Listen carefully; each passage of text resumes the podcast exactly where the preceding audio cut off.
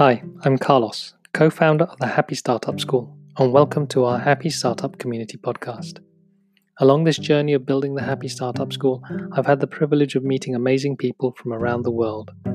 Whether it was across a banqueting table at our summer camp festival or sat at a beach cafe in Goa during one of our retreats, each of them had fascinating stories to tell and interesting ideas to share that have changed how I look at business and life. This podcast is my effort to share these conversations with you and to open up your horizons to new perspectives and ways of viewing the world. I hope they become a source of inspiration, learning, and connection. Enjoy. In this episode, I have a very honest conversation with Ed Barton, co founder of Curiscope, about what it's like to build a venture backed startup what starts off as a classic tech startup story and a window into the world of venture capital evolves beautifully into a raw story about what it's like to be a leader at a personal level. We talk about the struggle and overwhelm that comes with investment and the need to grow. We also discuss how burnout can creep up on you and how difficult it is to recognize until you're on the cusp. Ed offers some very sage advice for any founder, no matter what kind of business you're building about how to make business life less hard and less effortful. Following on from the last episode on coping with struggle, Ed's story is a real world case study of what it's really like and what you can do to make sure you thrive rather than just barely survive.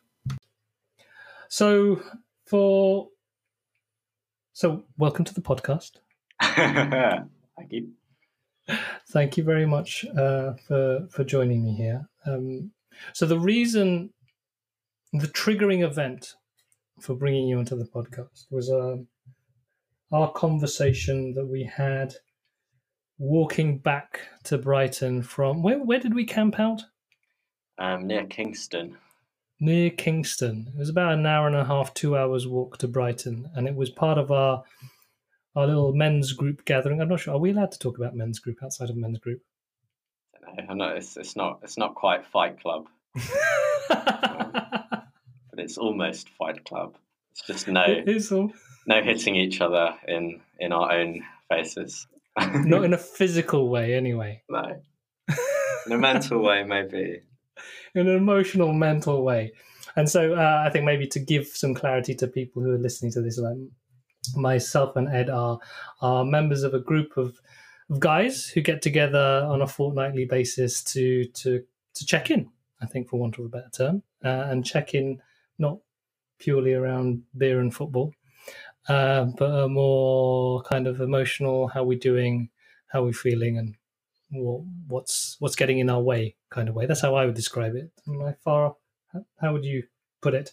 Um, yeah, I think a an opportunity to check in and talk and listen um, every couple of weeks, which is something that I would say the vast majority of people just do not do at all. We um we get caught up in our own heads, and funnily enough, actually, I just um I just published a podcast today with the author of a guy called John Parkin, with the author of a book called "Fuck It: The Ultimate Spiritual Way," and we were talking about the struggle and how um, people in general, but also particularly people in business, when they struggle, they they retreat into themselves and they try to go to solve the problems on their own.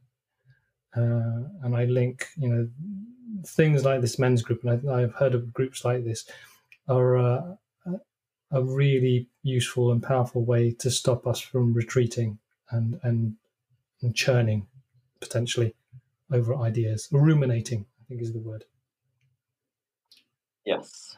And so we were, uh, as part of this group, we thought we'd go for a, uh, do a little weekend wild camping and a, and a, a long walk uh, from Newhaven to Brighton. Which how how far is that? Um, I think I think the whole the whole walk was probably about fourteen or fifteen miles. So it's not insignificant, not a massive distance, but it was. I I, I was feeling it. yeah, I was definitely feeling it after yeah five hours sleep on the floor under the stars. It was beautiful weather that first day was beautiful, yeah, sunny day, and then yes, sleeping under the stars on, the hill um, for yeah, like you said, five hours, and then walking back to Brighton, and then along that journey backwards back to Brighton on the Sunday morning, we we started having a discussion about uh, your work and your journey of building your current business, uh, and it was and I was very taken and curious and really intrigued about what that journey was like, you know.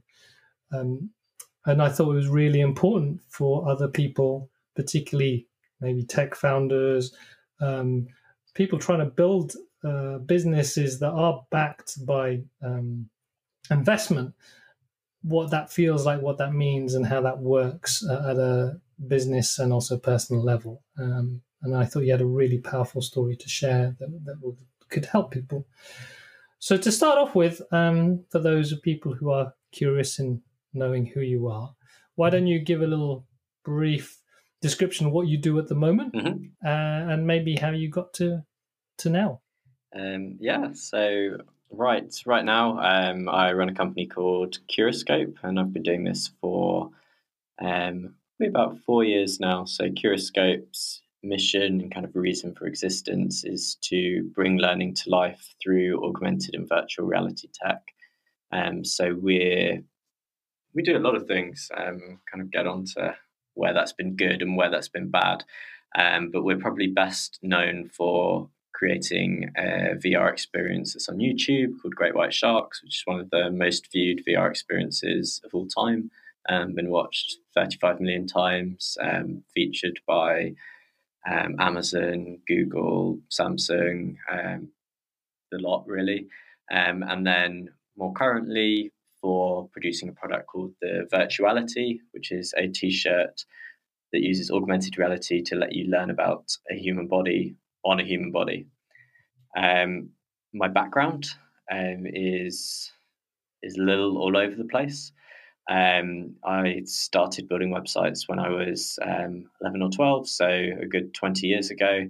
Um, one of the first things I did was I started a message board, um, actually, when I was 14, which just started off as an internal thing in um, the school, but I then turned it into a national, international thing, weirdly, because I was threatened with suspension if I kept it as an internal thing within the school. So I took it down, put it on Google, and then um, at the time I was very good at SEO, not necessarily great at SEO anymore, um, but that was getting 100,000 people on it a month and made me have quite a weird teenage life where I was balancing running this website every evening and running it at home and quite frankly, when I got to 17, 18, I just wanted to have a normal life. Um, and I sold it to go to university and study film. Then worked in film for four or five years after university. Um, did all manners of things. Um, have a million and one really, really interesting stories from following Tommy Robinson of English Defence League fame to parties in the top of the Alps where they invite a magician along and it's Derren Brown. Um, all manners of super, super interesting, weird things, which is one of the things you get out of working in film. You end up doing a job for like a week. Um, and that will often take you to a different part of the world, to something that's inherently interesting. Because if it wasn't inherently interesting, it wouldn't be being filmed. Um, so definitely interesting stories and interesting memories of that. But ultimately, it was something that I didn't feel like it was because I think it was a lot of different weeks you kind of go from one thing to the next. It wasn't particularly mission driven didn't really feel that purposeful. It felt like something that was interesting in the moment but wasn't interesting long term wasn't really aiming for anything. It wasn't really being impactful. And to be honest, my experience of film was skewed by being in advertising, where there's there's not really much value creation going on there. You're doing something for a brand, and to some extent, it's not. There's an element of creativity, but it's not true unburdened creativity, like creating something from scratches. Um, and that was ultimately what led me back, I guess, into entrepreneurship and starting Curiscope, which I started, um, like I say, about four years ago now. Cool. So sounds like you you've taken one of those uh, eclectic paths. Um, you mentioned um, the VR video, um, mm-hmm. and that was towards the end of your your filming film career. Or how did how did that then go into Curiscope, and and how did that step happen? Um, yeah, this is a good question. I think a lot of people ask me a lot of people find it quite interesting that my background is not um, a business degree. Um, and I did actually, I got accepted into university to do a business degree, and then at the last minute changed my mind and replaced it with television. Um, so I did obviously did that, and the segue between the two was when I was um, about about 25. I guess I'd have what I'd describe as a quarter life crisis where I was like, film is interesting, but I just don't think this is where I want to be. And I want to give entrepreneurship a shot. I then went and took a desk in Ben's company. So Ben's now um, my co founder. Took a desk in his office with the remit of exploring virtual reality and augmented reality this started off with us doing real estate, which just didn't work. But then actually, we got offered the opportunity to film at um, Le Mans um, at the at the racetrack for the big event, and personally, that's really exciting. I'm very very into cars, so the idea of chucking a 360 camera on a car and doing a lap around Le Mans was really exciting to me that went fantastically well. Um, that was watched five or six million times in 2015. Was one of the first videos on YouTube 360. Was featured at Google Zeitgeist and gave me a bit of a taste for how this could be something more and how this was potentially the right moment to do something that, sure, creating a film around Le Mans was really exciting for me personally, but perhaps there was something here to explore that could be really interesting for more people than just me, more companies than just Nissan, which was the company we were working for at the time. Um, how could we do something in this new space that did something very different in a new medium? Um, and that was what eventually got us onto creating Curiscope and launching Curiscope with this 360 video about great white sharks. We went to Monterey Bay Aquarium and tried to pitch it to them, and it was too new and too big and to some extent just too exciting for a public institution to want to take on themselves. And so we just went, why don't, why don't we do it? Like, why don't we create something here? Virtual reality can give you new learning experiences. Why are we waiting for somebody else to pay us to do it? Why don't we just take a couple of months? We've got money coming in from other stuff. Why don't we take a couple of months to really try and make our mark in this new space? Wow. So this was a sounds like a partly passion project, part opportunity, um, but initially just purely self funded because you wanted to do it? Yeah, I mean, in many ways, I would love to go back to that moment because that moment was.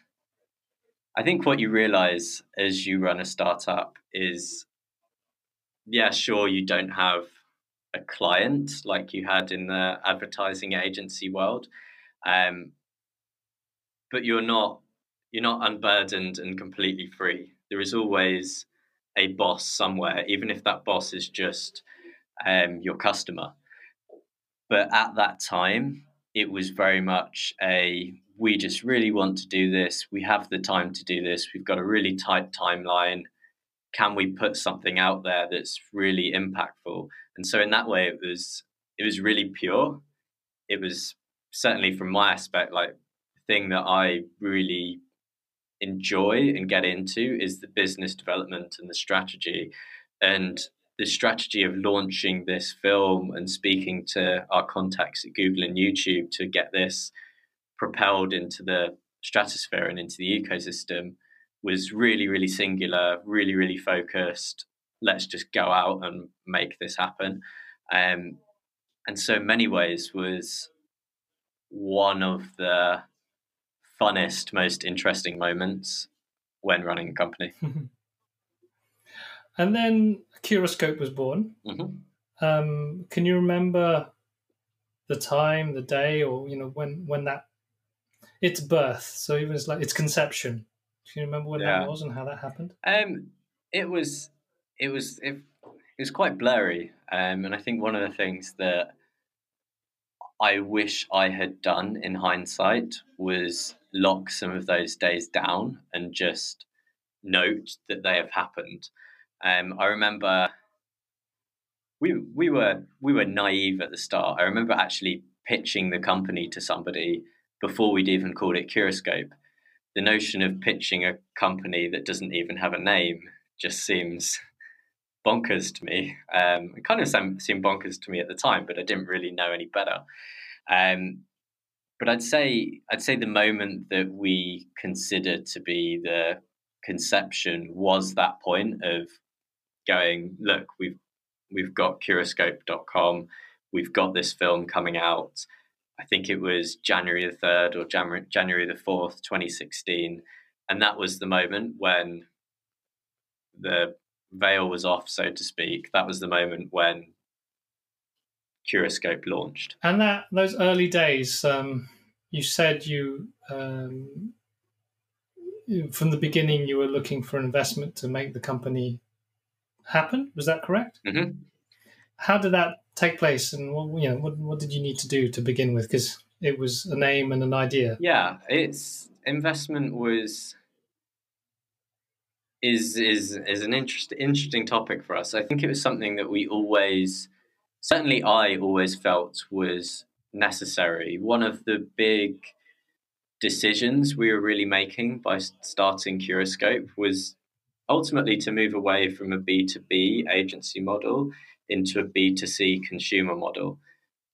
I felt and still feel that VR and AR is really exciting and is going to be really big.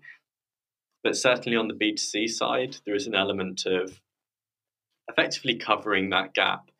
The market isn't huge right now. And so if you want to be ambitious with the company, if you want to take up if you want to sell to as to as many people as possible, and ultimately with a company like ours, it has and really is about how do we impact as many kids as possible? How do we get this product into as many teachers' hands as possible?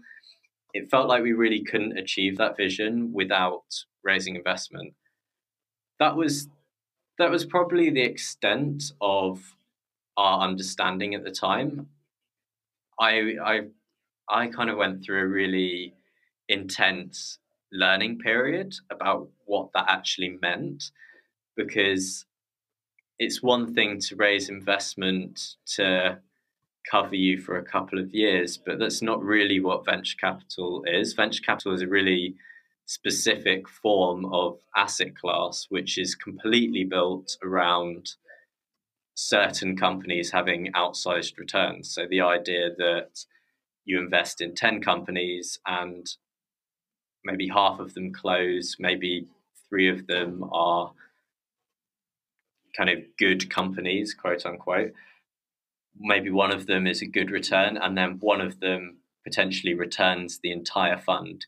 So you're talking about companies in the US and the UK, companies like Skype or Zoopla or TransferWise or Facebook, Uber, Google.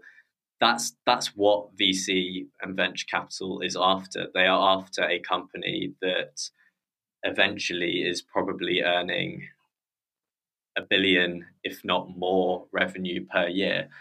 And by taking venture capital on at any stage, you become part of that. It's not, it's very, very difficult to be two things and still be laser focused about what you want the company to be. So, as an example, say hypothetically you're to raise at a five million pound valuation and you were to raise a million pounds, your next investment raise would almost always have to be higher. Um, it's what's called an, a normal round, really, but is an up round. Um, if you raise less money, it's called a down round, and that basically means you're diluting the company. And ultimately, by doing so, venture capital is saying that it doesn't believe you can be a fund returner. What this ultimately means is that actually, for angel investors and for anybody other than venture capital, the returns stop working for them. And you're, to some extent, on this manufacturing line of venture capital. That that's fine for some companies, but I think I see a lot of people going into it without an awareness of what exactly that actually means and what it will entail, how long that journey is, how much it's likely to fail, given that a fund only needs to get one company to return its entire size that's 90% of people that raise investment that maybe aren't going to get an exit at all. Um, so, bringing us back to those early days and looking for funding and looking for investment, can you remember what that was like and how that felt? Um, yeah, it felt. It definitely there was a definite strong imposter syndrome. There was definitely a strong isolated feeling. Um, often that's the battle that you have. It's like you really believe in something, but often it's like you against the world because the world isn't set up to invest in everybody. It's not set up to support and back everybody. The world is set up to work the way the world works and to some extent keep everybody in their silos. Um, so raising investment was about how do I go beyond my network because I didn't know a single investor. I didn't have family who were able to invest in me. Um, I didn't I didn't know the first thing about it, and and part of that led to me being quite naive. Um, and sometimes, sometimes naivety is actually good when you're trying to get beyond your circle because it means that you try you try and talk to people that perhaps societal constructs would make you feel like you couldn't talk to otherwise. Um, and so the thing that I chose to do really, really early on in the company's journey was to go out to California um, around what must have been around like March or April 2016. Just after we'd launched our Kickstarter campaign, I was like, look, this is the time. This is a really, really hot, interesting space. I'm going to go and raise money in California because that's where investment is. That's where the excitement is. Um, and I was I was met with what I have since discovered is the quite typical American attitude of this sounds really interesting, you sound really exciting, but either you're really early, you're based in England, um, I don't really know you yet. It's very easy to say you're very excited about something, but not actually commit to it. Um, but fortunately, I was able to get one investor at the time, um, a guy called Joe Kraus, who was at Google Ventures, to invest in us, um, and that that was that was the thing that actually made quite a lot of difference. Um, it was a sense of personal achievement. I've managed to get someone on who's very, very well respected. And rightly or wrongly, there is a certain herd mentality to investors. And when you get one involved and one excited about you, it's a reflection that other people can use, that other investors can use to justify their own decisions. And so from there, you were able to raise the money you needed to, to kickstart the company? Yes. It took me a year from that point, though. Um, and actually, yeah, you. I, I don't even consciously recognize that now because often the narrative you tell yourself and you tell other people is that this process happens much quicker. But the truth was, I had kind of soft commitments from that trip, but I went back to the UK having to actually still run a business at the same time. So we just finished Kickstarter. We just started the process of developing an app and a product. We'd never ever done that before. Um, we had Brexit happen in between us taking USD and turning it into pounds before it had to be spent as USD. Um, so that devalued our bank balance overnight by 20, 25%. And and that set off a bit of a a bit of a journey of scrabbling things together to the eventual point where a year ago we finally got investment and we got investment from the investors I wanted all along. Actually, the investors I had originally met in potentially 2015 or early 2016 with a pitch deck that didn't even have the Curiscope name on the front. Um, but it took, I mean, yeah, it must have been 12 months from me first meeting them to them actually going, look, you know what, we really, we really back you and really believe in you. And here's a check. And actually, from that point, our round size doubled. We were oversubscribed, which I think is a bit of a startup fundraising cliche, um, but is is nice, I guess, to have more people than you could need. Somewhat a product of the just being a lot of capital in the market more than anything else, um, but still great to have investors that believe in you and you believe they'll really add value because it matters so much. I've seen companies get destroyed, but more personally, I've seen founders get destroyed by having investors that there isn't a good match with. Like you really go through huge ups and huge downs, and my investors know a lot about my life. Like they know when I've had personal struggles, they've known the things that happen in my life because how I act and how I am reflects on the company. The company is a small company. I'm a very, very big percentage of that. And everything is really, really tightly linked. So if you don't have good investors on the journey, the sense of, I, I can't even imagine the sense of isolation if you've got nobody in your corner. And so going on to this journey of you're trying to build this business. It sounds like you've got that badge of honor, success. You've got funding. You've got enough enough funding for you to actually move forward. What was it then like? Um, yourself and Ben um, trying to those early days of, of building the company. Yeah, so I've I've got a friend who's just um, just signed his term sheet, and the first thing he is doing is he's going away for six weeks to recharge, to plan, to strategize. We didn't do any of that.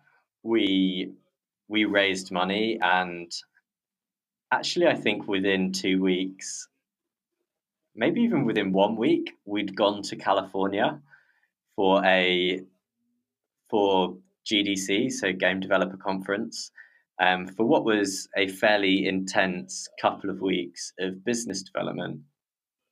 The other big mistake we made obviously it's kind of easy to say mistakes in hindsight.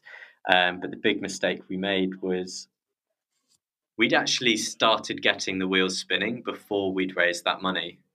We'd made the call that because we had other projects on, we had other money coming in, we had other things that had deliverables that we needed to spin up, so to speak. So we'd already started hiring people. We'd moved into a new office. Um, we then moved into another new office um, in June, and the the feelings that I guess I remember most was just a huge sense of being overwhelmed at the volume of decisions and the speed of decisions I suddenly had to make. It was like the money is in our account. Now it's like we've got our plan, we've got our 12 to 18 months. Let's let's start spending. Um, let's start hiring people. Let's start. Let's move into a, a good office space that's going to create a productive team. Effectively, going from what was like a three or four person company to a 12 to 14 person company in two to three months. So, very, very quickly. At the same time, redesigning the packaging for our main product, working out our launch strategy for it, signed two deals on two other products that ended up launching that year. We did way too much, is the obvious thing to say in hindsight. But I think the more interesting insight into that is we knew that the whole time. We knew that from mm-hmm. almost the moment that year started. And I actually wrote a blog post at the end of 2016 talking about burnout and how how I needed to step back and see everything we'd achieved in that year. But I I spoke about burnout, I made a point of recognizing it, but quite frankly, I just dialed it up in 2017. um, because and and this this this is a bit of a weird relationship because I don't think it was like yes there is pressure introduced by investors and yes there is pressure introduced by myself and my own ambition but it was almost it was almost like a kind of dark cloud of pressure that we didn't really feel like we had any control over. It just felt like it was happening to us. And you just become the, the biggest takeaway I had from that year and from subsequently running Curiscope is you just become so aware of time. You communicate to your investors this is how much runway we've got, this is effectively our time to death um, and actually communicating that every month and seeing that number go down and sometimes go down by more than a month because you've not been to plan, you've spent too much, you've earned too little. Really, really was just this sense of a continual ramping up of everything, and um, kind of like the um, if you put something in a boiling pot of water and you slowly heat it up, it's not it's not actually going to recognize um, until the point at which it has been cooked. Um, that's that's how I viewed 2017 for us. It was just a year of never really stopping to go. Should we even be doing half of what we're doing? Um, because actually, in hindsight, a lot of it was unnecessary, distracting, and really mm. split our focus. So, what I hear there was like there wasn't, while there is some pressure from investors and there's also your internal drive and motivation, and the pressure you put on yourself, you said there's this kind of dark cloud of something else that seems to push forward or add another pressure. And it, it sounded very amorphous, not quite clear where that was coming from. Yeah. Is that how it um, felt? That, that... It's it's how it felt. I think with hindsight and reflecting on even like the way I'm talking about it, there's there is no way that can exist without it being introduced by myself. There is no way that that can exist without being conceived by either me or somebody around me.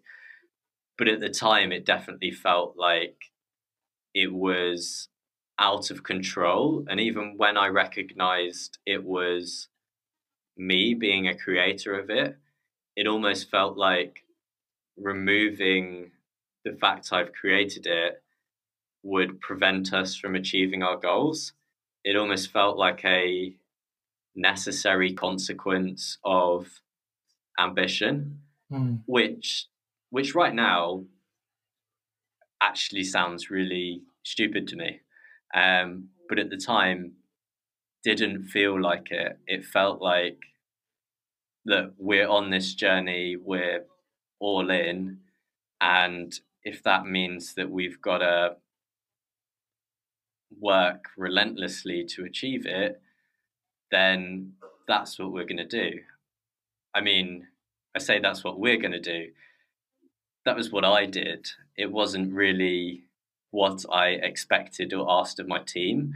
I didn't think it was fair to ask it of my team, but I did think it was fair to ask it of myself, mm. which I've since realized is a really weird abstraction where ultimately I should be being fair on myself because actually being fair on myself creates better outcomes. But at the time, I I didn't really see any other route to making what I wanted to what we wanted to happen happen. So like two things that stand out for me when you were talking. There's um this kind of feeling of scarcity. This kind of like I, I the image in my head now is like a um, a timer, one of those sand timers. I forget what they're called now, but mm-hmm. it's like dripping down, um, and the sand just slowly falling away. And that sense of urgency, that sense of scarcity, even that that creates. And then another, the other aspect was this idea of uh, in order to succeed, I must struggle. And struggle is just part of it, and it needs to happen. Did I hear you right that one on that? Yeah, yeah, yeah. I mean, I I didn't see any other passage other than struggle. I felt that this this this was something that wasn't purely investment related. This was getting on. We had a big contract to release a big game at the end of 2017. Um, we decided to take on um, another project, which was launching a book. We'd almost decided to take on something with Google as well, but had backed out of that at the last moment. Like that, that would have been the thing that killed us.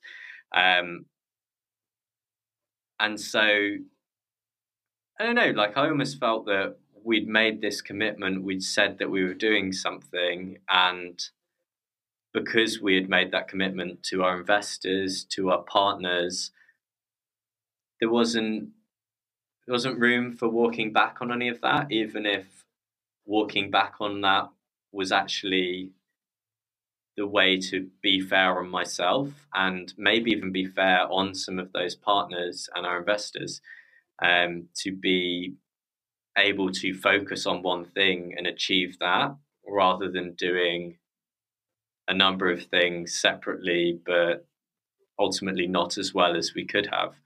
Mm-hmm. Um, and I'm very proud of what we ended up getting to at the end of the year, but definitely only one of the things we focused on was a commercial success. And I think and I heard it so many times across the year, like we probably should have just been doing one of those things, and that would have been fairer on ourselves, more focused, potentially would have created better outcomes, um, and better progress as a startup for for our investors and for the company as a whole. And so, was it? And I think this is this is.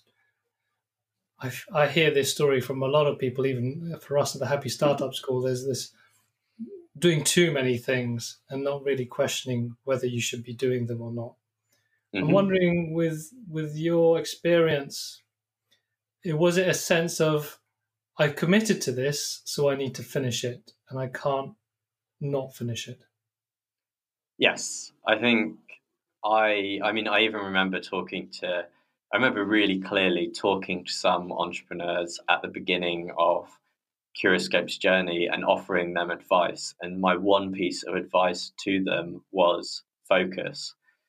Yet, the second we had commitments and the second we had multiple things going on, I felt a need to finish them and action what I said we could do, even if the cost of doing so was me to some extent. Mm. Um, I was the person putting myself on the line because I was the person that signed up to them in the first place. Um, and there was, and it definitely felt like at that point, as much as I knew focus was important, and then I would have given myself that advice, then I did give myself that advice. There was something about the scenario that made me feel like I, I didn't have that choice. Focus was uh, a luxury that I denied myself. So there's all these things, projects that are going on, the need to complete them and finish them, um, the pressure on yourself to to make that happen, while at the same time not pressurizing your team and being very aware that what I hear you say is like it wasn't fair to put that same pressure on them as it as you were pushing on yourself. Mm-hmm. Um, how did you cope? um, I, I, I think a lot of people around me will say that I, I didn't cope that year. Um, I, I, I, I it's, it's an interesting, interesting thing to explore as to whether that, whether the team felt that. I'm sure they got something like that from me, but I I think one of the struggles of being a founder is sometimes there is sometimes it is very good to share with the team, but there is there is other times when it is right not to share and not to burden people with things you don't know whether are true or not, um, concerns that you just need to explore over time. Um, but quite frankly, in 2017, I I didn't really have any coping mechanism. I my my coping mechanism was really to just work harder, which sounds ridiculous, um, and was ridiculous. But that's that's all I did. I think what I had, luckily at that point, was I had enough energy to do that, and I was three years younger, which um, well, two years younger. It feels like uh, 10 years younger compared to how I feel now, definitely. Um, but I, I had I had an energy to keep going, but definitely that point ended really sharply at the end of 2017. Whereas like if I do anything right now, I've just got to go away for some time and just stop. Like this is just way too much. Um, and December, my co-founder had a baby, so I effectively was looking after the entire company in December. And when it came around to January, I was like, "We've got a, we've got a tag team. Like I've got to get away from this because I I can't see the woods through the trees. Like I'm I'm completely burnt out. I've got nothing left, and I I don't know where we should go next. Like I need some time to escape. Um, unfortunately, at the time, I was in a position where I had a little bit of money to be able to go away with, and um, another entrepreneurial friend of mine happened to just mention in passing four weeks before, "Would you like to go to South Africa?" and I managed to have a week away. Um, definitely since what I've realized is that burnout is not curable by a week's holiday. Um, burnout is curable by a considerable amount of time of switching off.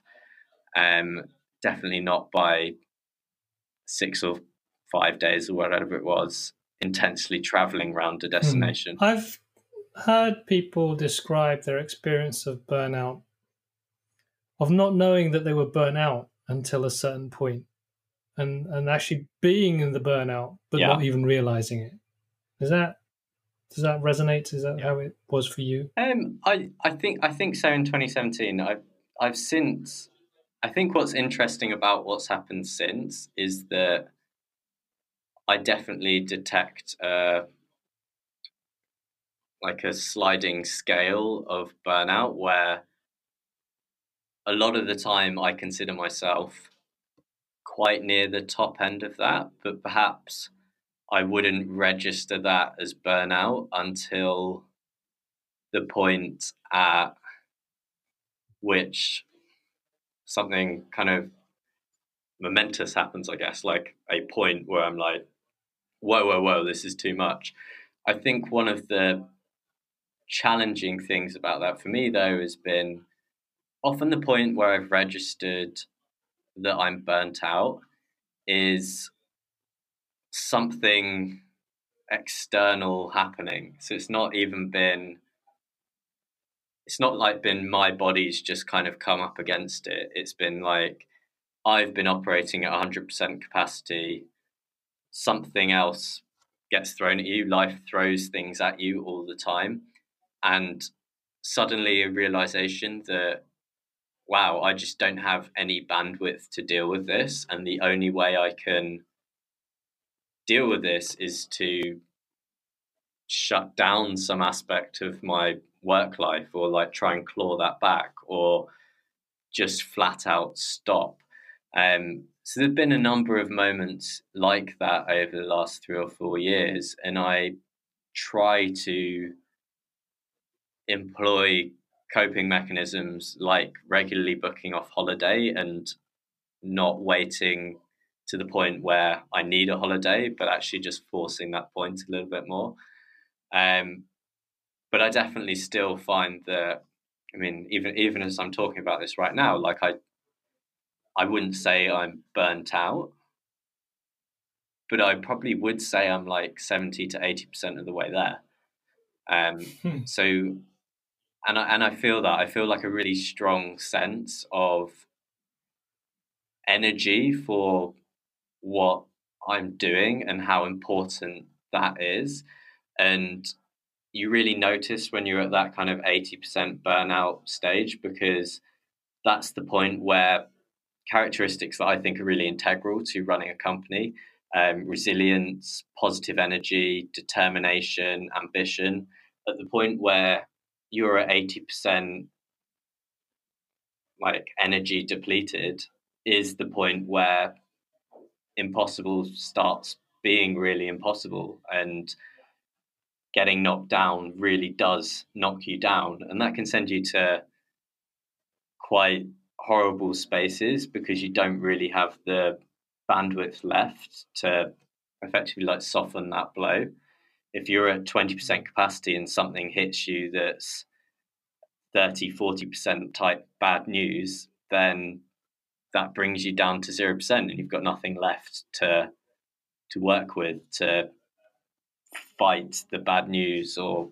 find a way around it or react positively or whatever it is you need to do. Um, you don't have that in you anymore, and that's that. That I think is the moment that people are talking about when they're like, "That's the moment the burnout hits you," when you've just not got any energy to react to it. And for some people, that can be really, really unhealthy. Like I've heard of people my age having heart attacks um, because that moment's hit them and they've just got nothing to work with. God. So you mentioned um, regularly making sure you you regularly schedule holidays and taking some time out.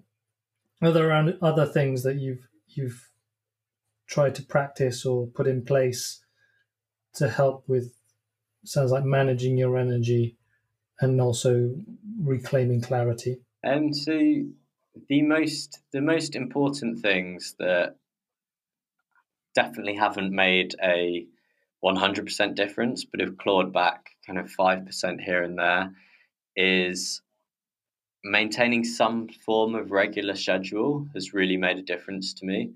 Um, so that includes trying to go to the gym at certain times, trying to go to bed at certain times, trying to get eight hours sleep. Um, I play football every Monday evening and have done almost without fail now for two years. That forces me to finish my day at half past five. Um, and then one of the really big things that I do fairly religiously now, and will actually be going on to um, do this afternoon once I've um, finished recording this, is every Wednesday afternoon I turn my laptop off, I turn my mobile off, and I just go and sit in a coffee shop by the beach in Brighton um, when it's when the weather is appropriate.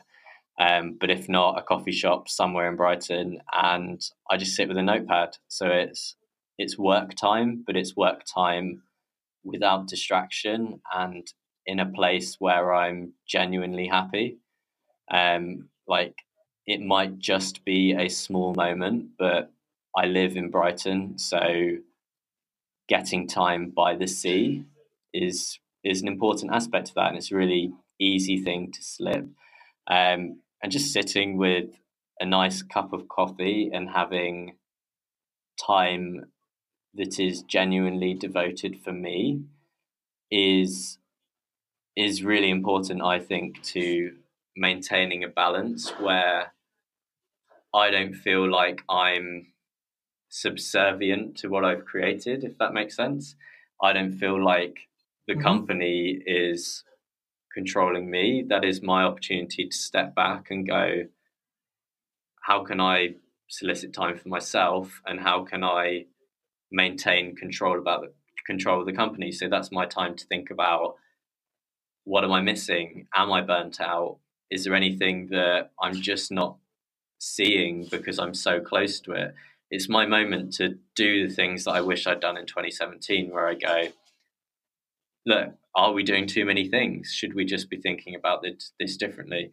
And I find forcing that with regularity, even if there's nothing really to think about, makes thoughts come out and at the very least offers me like a retreat away from um, the everyday like it can it can very you can really really quickly be drawn into a startup being ceo of a startup just being like this kind of like to-do list machine where you've got to sign a contract you've got to interview an employee you've got to message a potential partner, you've got to have a catch up meeting with one of your employees, you've got to discipline an employee, you've got to coach an employee. There's like, there's so many things that you've got to do all the time that you're, you're there's never going to be a scenario where you're ever able to get 100% of everything done.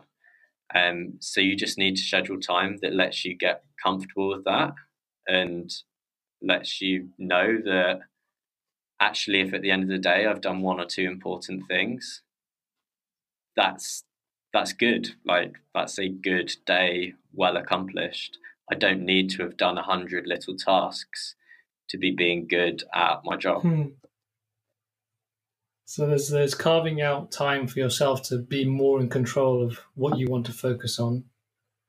Mm-hmm. Um, the conversation I had on an earlier podcast around tackling with you know struggle and overwhelm. He mentioned the value of talking to someone else. Mm-hmm. Um, how is that? Has that been something beneficial to you? Have you brought that into your work or the way you want to work? Yeah, I mean, this a few a few invest, investors have actually started um, not enforcing this, but offering this as an option for first time or second time founders is actually connecting them with an executive coach and supporting them. I weird. I, I find like this is this the blessings of hindsight. I, I find I find it very weird that I thought this way in 2017, but I just felt like I didn't have time to speak to somebody else. I also felt like if I was going to speak to somebody else, they'd just tell me what I already knew. But thinking in that way often like denied myself a chance to get close to that moment. So, for example, in 2017, I knew I needed to focus. I knew that was the thing I needed to do. An executive coach would tell me I needed to focus. So, therefore, why do I need an executive coach? Because I already know that.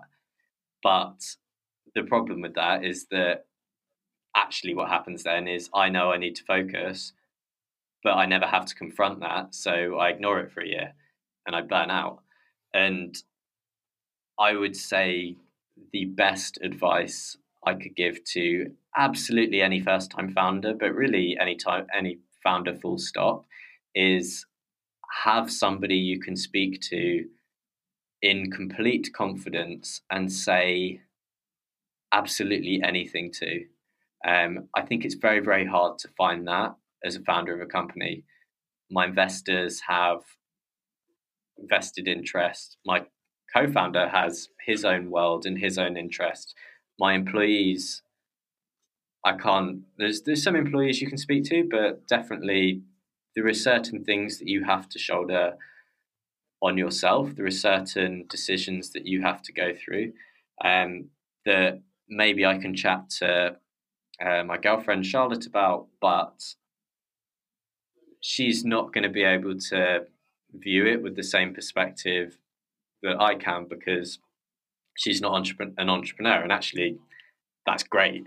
Like, it's great not to be in an entrepreneurial setting 100% of the time.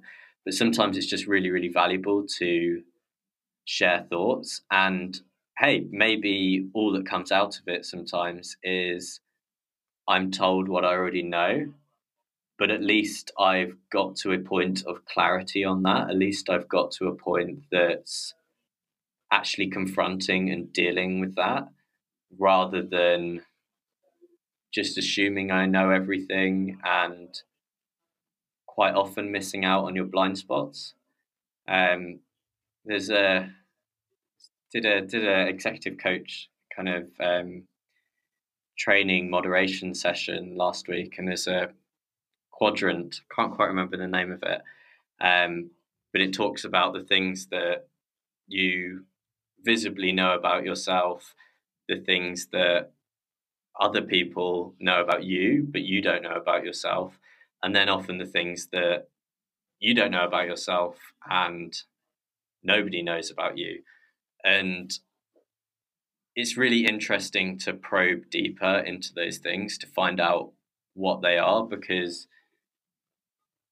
you're never gonna they allow you to understand how they allow you to understand yourself much better um, they allow you to understand how to work with other people a lot better um, and i generally just think they the greater sense of awareness that's created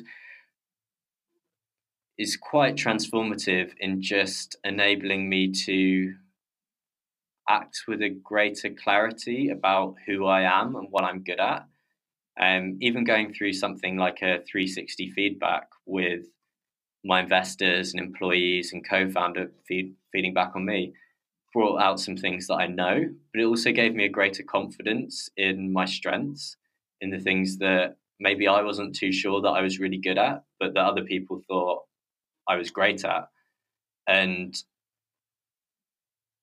confidence is important. Believing in yourself is important when that's part and parcel of running a company and running a startup is believing in mm. yourself and believing in what you're doing when often the world seems not stacked against it, but there are obstacles in your way. So, the story you've told of entrepreneurship so far um, sounds pretty challenging. There are lots of difficulties. There's a there's scope for burnout. There's pressure. Um, there's many decisions to be made. But um, I have the feeling that it's still something you find very valuable as a way of life. Mm-hmm. Um, yeah. What is it about entrepreneurship that you would say is is that you find really um, appealing, and, and how do you view it? So, so for me, I yeah, I, I had I had this dilemma four or five years ago. Like I'm I'm a cameraman. I'm doing pretty well at this. I'm I've got a number of successes under my belt, but is is there something else here that could be really interesting and really exciting and develop me as a person? So that I think is the main thing that I like about entrepreneurship. It really forces me to challenge myself every day, to improve myself, to um, do things I perhaps would otherwise believe I couldn't do, um, and to really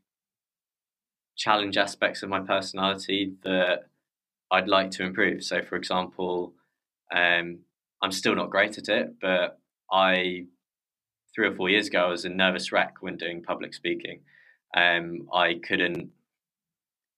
I really struggled in one-on-one interviews. Like I, I, I'm just a inherently kind of shy person, and running a startup, being a CEO, like you don't need to be an extrovert, but it forces it forces you into scenarios that would be easy to back away from otherwise, um, and challenges you in ways that you couldn't predict. So every day of running a company um, throws up really interesting new things, whether that's um, how to structure a contract, how to strategize over the next three, four, five years, how to deal with finances, how to work on business relationships, how to deal with investor relations, um, how to be creative, how to create products that people love, how to market them.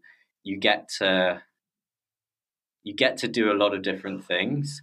And I think for some people that's really interesting and really exciting. Some people need the stimulation and the challenge of doing new things all the time um, learning, self improvement. These are all things that entrepreneurship offers, and yeah, there's there's a lot of negativity on the other side of it, and um, it it can be very very hard. Um, and I think for people external to entrepreneurs, it sometimes seems like, why are you making life so difficult for yourself? Um, and there's definitely times when I ask myself that. um, why am I making life so difficult for myself? Um, and that's and that, to be honest, is a good question to ask myself every week. Like, how could I be making life easier for myself? Because startups, by design, definitely like definitely make life difficult, but the entrepreneurs that are really like getting somewhere with their companies and like really moving in a good direction, you start to get into a, a state of flow where actually every day is challenging, but the wheels are turning in a positive direction and you're moving always. And that's a really exciting space to get into where um, it almost kind of feels like the energy of the world is moving around you. Um, and entrepreneurship is very, very unique in that respect. Like I don't, I think it's very, very hard to find elsewhere. Mm. The phrase um, "entrepreneurship is a journey of self-discovery" springs to mind. Yes, um, this idea of um, pushing your boundaries. Um, it reminds me also the way you're talking about personal growth and challenge and discomfort of I think is how lobsters grow that they grow inside their shell until it gets so tight that the outer shell breaks mm. and then the new shell grows underneath very cool and it's that it, it's it, the discomfort comes with the growth or the growth comes with the discomfort yeah and so uh, entrepreneur to think of entrepreneurship purely as being a businessman and making lots of money.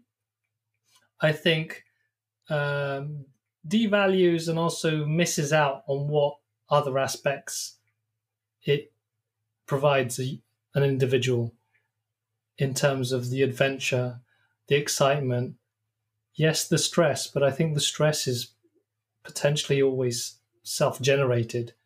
Yep. Um, how you react to it is about that journey of understanding who you are and and how you want to behave in the world.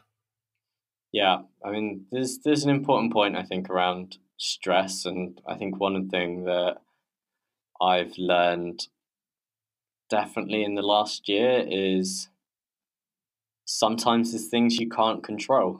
Um, I think that's one of the things I really struggled with initially was I felt like I needed to have control over everything, but I think as you grow as a person, you start to realize that both personal life and business life is going to throw problems at you all the time. Um, some of these problems are going to be completely unresolvable, but um, every everything continues regardless of that. Um, just because I might have a terrible moment one day, but looking back on that a year later, I can't even remember what it was. Um, it's insignificant, um, and I think it's about starting to definitely now. I feel like I've just started to realize that yeah, sometimes sometimes the universe is going to deal deal me hard blows, but um, all all I can do is do my best, um, and all I can do is look after myself in that journey because um, because yeah, I mean, I, you can you can only expend so much energy to um, things you have no bearing or force over. It's wonderful.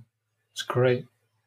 Well, thank you very much for this. I, I feel this is going to be really valuable for anyone, uh, either starting out or in the middle of this entrepreneurial journey uh, and trying to work out how to deal with the overwhelm and the stress. And, and it's great to hear from someone who's experienced it and is going through it and is working out how to cope.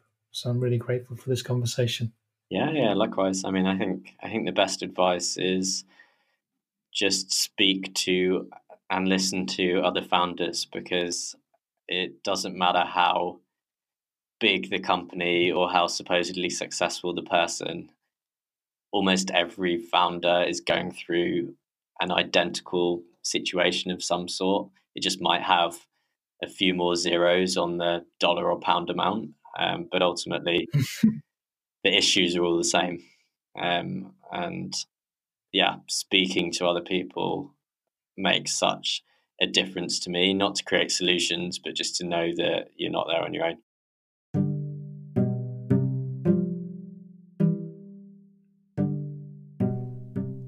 Thanks for listening to this Happy Startup School community podcast. If you'd like to find out more about what we do, then check out our website, thehappystartupschool.com.